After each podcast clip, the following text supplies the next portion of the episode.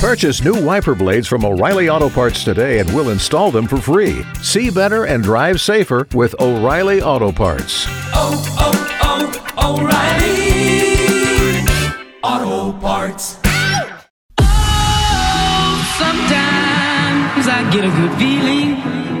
Yeah. Okay, so speaking of Halloween, DJ Johnson stole the show in his Gwinnett County neighborhood thanks to some special people.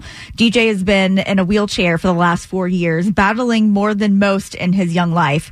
So when a group of Central Gwinnett High School students and teachers reached out to him about making his Halloween dreams come true, he was totally thrilled. So DJ is kind of obsessed with Black Panther, like most kids are mm-hmm. these days. So the kids from Central Gwinnett High School and the teachers teamed up with the staff over at Georgia Tech to create the ultimate Black Panther Talon Fighter inspired wheelchair. Wow. This thing was totally tricked out with over 200 LED lights, special electronics and coding. And then they even went and got together with the Atlanta Shakespeare Tavern to custom design DJ's Black Panther costume. So all of this was made possible by the Magic Wheelchair program. They brought everybody together to just kind of make DJ's dreams come true. Didn't you guys wake up on Sunday morning after Halloween with a better smile on your face than you thought you would had? For sure. Because uh, it was a sense of normalcy on Saturday night. People like this this wheel, wheelchair situation. People got really um, interactive and ingenuity